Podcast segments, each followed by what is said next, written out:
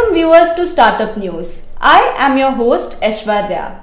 Top headlines for today are InstaMojo launches D2C focused e-commerce platform. Refyne raises $16 million in Series A. Former Indian cricketers launch Cricuru. Before I proceed with today's news, I request our viewers to take necessary precautions as the battle against COVID-19 is not over yet. Always wear a mask, wash your hands frequently, step out if needed and maintain social distancing. Remember, this is the time we fight the virus together.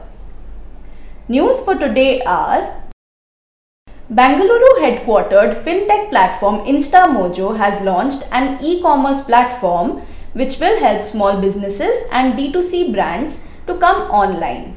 Brands will be able to launch their own independent stores using digital features offered by the company.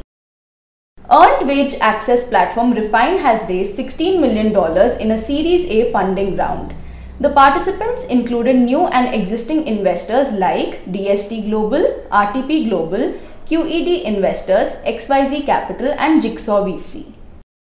Virender Sehwag and Sanjay Bangar, former Indian cricketers, have launched an AI-based cricket coaching app called Cricuru.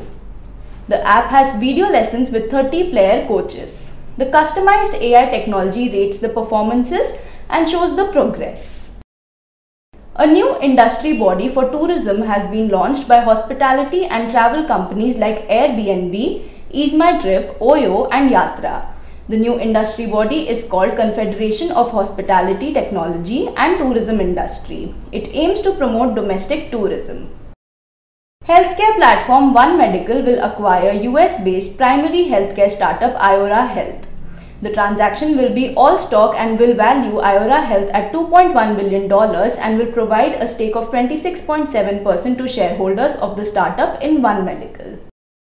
In order to achieve carbon neutrality goals of the European Green Deal, Agritech platform CropIn has joined the European Carbon Plus Farming Coalition, an initiative by the World Economic Forum. CropIn hopes to take a farmer-centric approach to tackle the problem. Pune-based green energy technology firm GreenJoules has raised $4.5 million from Blue Ashva Capital's Blue Ashva Sampada Fund. The funding is a mix of debt and equity. The amount will be used to set up plans and R&D initiatives. American multinational technology company Cognizant has launched a dedicated Google business group in order to help the advance the cloud modernization journey of the customers. Online food delivery platform Zomato has appointed Akriti Chopra as the co-founder ahead of its initial public offering. Akriti Chopra was a long-term executive of Zomato before she was offered the position of co-founder.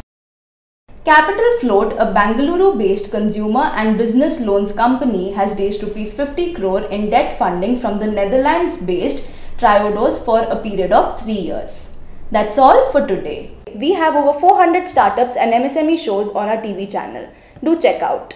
My Startup TV is now available on Google Play Store, so you can get all the latest news on startups and MSMEs on the move. You can also support us by subscribing to our TV channel and do not forget to press the bell icon. You can follow us on Koo, Twitter, Facebook, Instagram, LinkedIn or visit our website www.mystartuptv.in. Thanks for watching.